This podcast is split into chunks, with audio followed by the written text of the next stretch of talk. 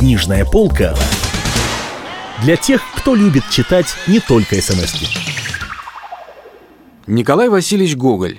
Повесть о том, как поссорился Иван Иванович с Иваном Никифоровичем. Читает Евгений Жуковский. Глава третья.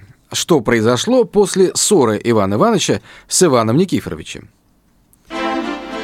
Итак, два почтенные мужа, честь и украшение Миргорода, поссорились между собою. И за что? За вздор, за гусака. Не захотели видеть друг друга, прервали все связи, между тем, как прежде были известны за самых неразлучных друзей – Каждый день бывал Иван Иванович и Иван Никифорович посылают друг другу узнать о здоровье и часто переговариваются друг с другом своих балконов и говорят друг другу такие приятные речи, что сердцу любо слушать было. По воскресным дням бывало Иван Иванович в штаметовой бекеше, Иван Никифорович в нанковом желто-коричневом казакине отправляются почти об руку друг с другом в церковь. И если Иван Иванович, который имел глаза чрезвычайно зоркие, первый замечал лужу или какую-нибудь нечистоту посреди улицы, что бывает иногда в Миргороде, то всегда говорил Иван Никифоровичу «Берегитесь, не ступите сюда ногою, ибо здесь нехорошо». Иван Никифорович своей стороны показывал тоже самые трогательные знаки дружбы и где бы ни стоял далеко, всегда протянет к Ивану Ивановичу руку с рожком, примолвивши «Одолжайтесь». А какое прекрасное хозяйство у обоих! И эти два друга когда я услышал об этом, то меня как громом поразило. Я долго не хотел верить. Боже праведный! Иван Иванович поссорился с Иваном Никифоровичем. Такие достойные люди. Что ж теперь прочно на этом свете?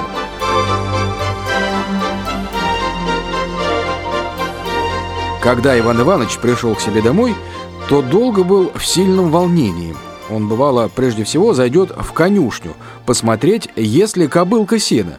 У Ивана Ивановича кобылка Савраса, с лысинкой на лбу, хорошая очень лошадка. Потом покормит индеек и поросенков из своих рук, и тогда уже идет в покое, где или делает деревянную посуду, он очень искусно, не хуже токаря, умеет выделывать разные вещи из дерева, или читает книжку, печатанную у Любия Гария и Попова. Название ее Иван Иванович не помнит, потому что девка уже очень давно оторвала верхнюю часть заглавного листка, забавляя дитя. Или же отдыхает под навесом. Теперь же он не взялся ни за одно из всегдашних своих занятий, но вместо того, встретивши Габку, начал бронить, зачем она шатается без дела, между тем, как она тащила крупу в кухню. Кинул палкой в петуха, который пришел к крыльцу за обыкновенной подачей. И когда подбежал к нему запачканный мальчишка в изодранной рубашонке и закричал «Тятя, тятя, дай пряника!», то он ему так страшно пригрозил и затопал ногами, что испуганный мальчишка забежал бог знает куда. Наконец, однако ж, он одумался и начал заниматься всегдашними делами. Поздно стал он обедать и уже вечеру почти лег отдыхать под навесом. Хороший борщ с голубями, который сварила Габка, выгнал совершенно утреннее происшествие. Иван Иванович опять начал с удовольствием рассматривать свое хозяйство. Наконец остановил глаза на соседнем дворе и сказал сам себе «Сегодня я не был у Ивана Никифоровича, пойду-ка к нему». Сказавши это, Иван Иванович взял палку и шапку и отправился на улицу. Но едва только вышел за ворота, как вспомнил ссору – плюнул и возвратился назад. Почти такое же движение случилось и на дворе Ивана Никифоровича. Иван Иванович видел, как баба уже поставила ногу на полетень с намерением перелезть в его двор, как вдруг послышался голос Ивана Никифоровича. «Назад, назад! Не нужно!» Однако же Ивану Ивановичу сделалось очень скучно. Весьма могло быть, что сии достойные люди на другой же бы день помирились, если бы особенное происшествие в доме Ивана Никифоровича не уничтожило всякую надежду и не подлило масло в готовый погаснуть огонь вражды.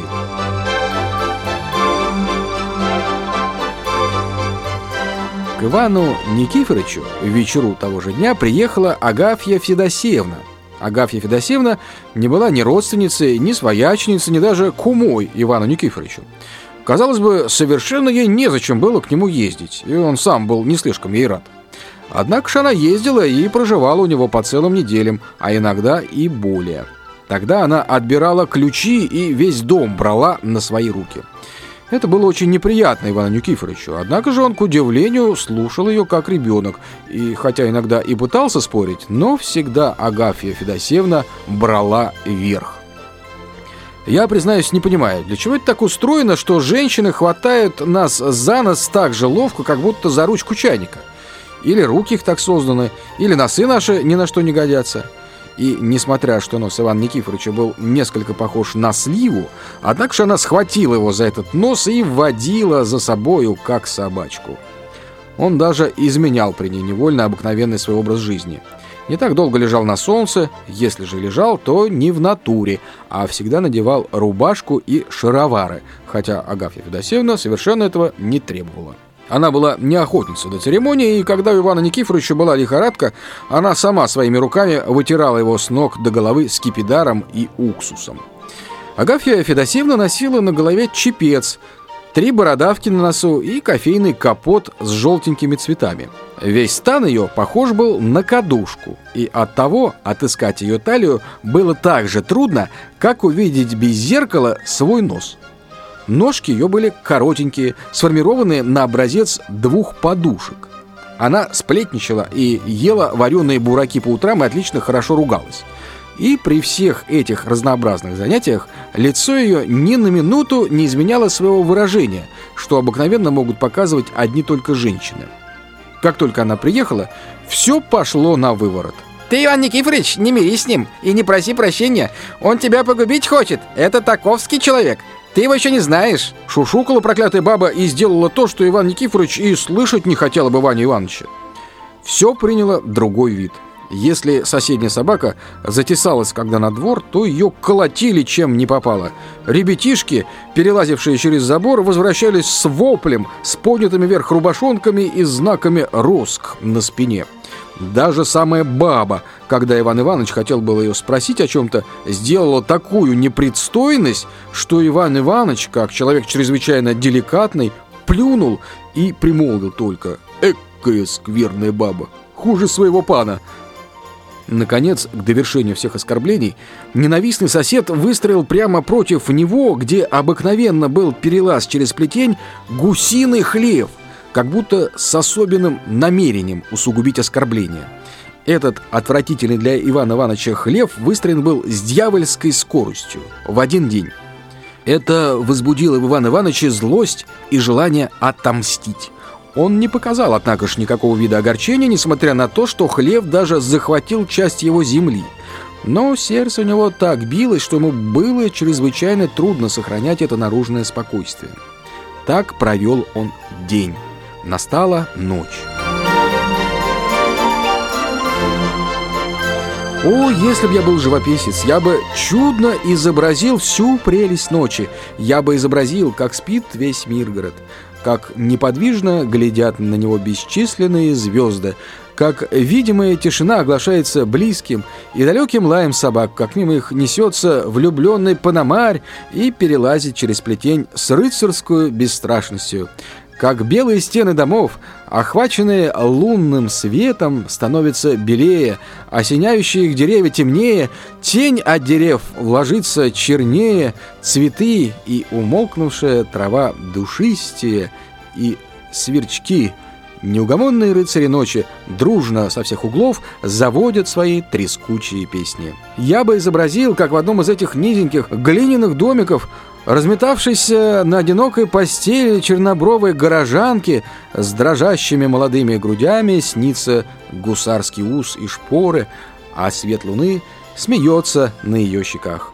Я бы изобразил, как по белой дороге мелькает черная тень летучей мыши, садящейся на белые трубы домов. Но вряд ли бы я мог изобразить Ивана Ивановича, вышедшего в эту ночь с пилою в руке. Столько на лице у него было написано разных чувств. Тихо, тихо подкрался он и подлез под гусиный хлев. Собаки Ивана Никифоровича еще ничего не знали о ссоре между ними и потому позволили ему, как старому приятелю, подойти к хлеву, который весь держался на четырех дубовых столбах.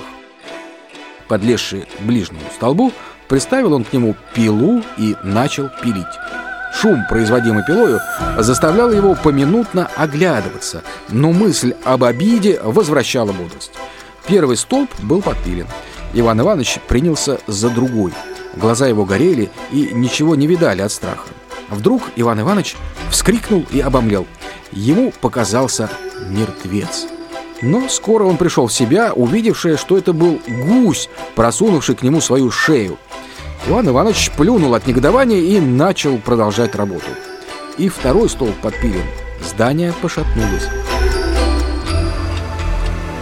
Сердце у Ивана Ивановича начало так страшно биться, когда он принялся за третий, что он несколько раз прекращал работу. Уже более половины его было подпилено, как вдруг шаткое здание сильно покачнулось. Иван Иванович едва успел отскочить, как оно рухнуло с треском. Схвативший пилу, в страшном испуге прибежал он домой и бросился на кровать, не имея даже духа поглядеть в окно на следствие своего страшного дела.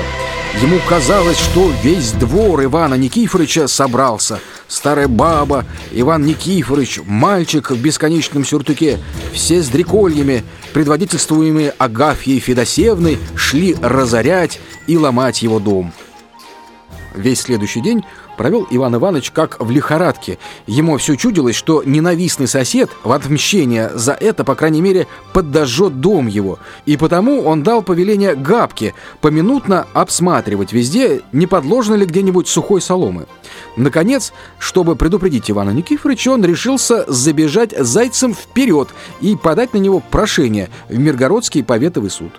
В чем оно состояло, а об этом можно узнать из следующей главы. Книжная полка для тех, кто любит читать не только смс -ки.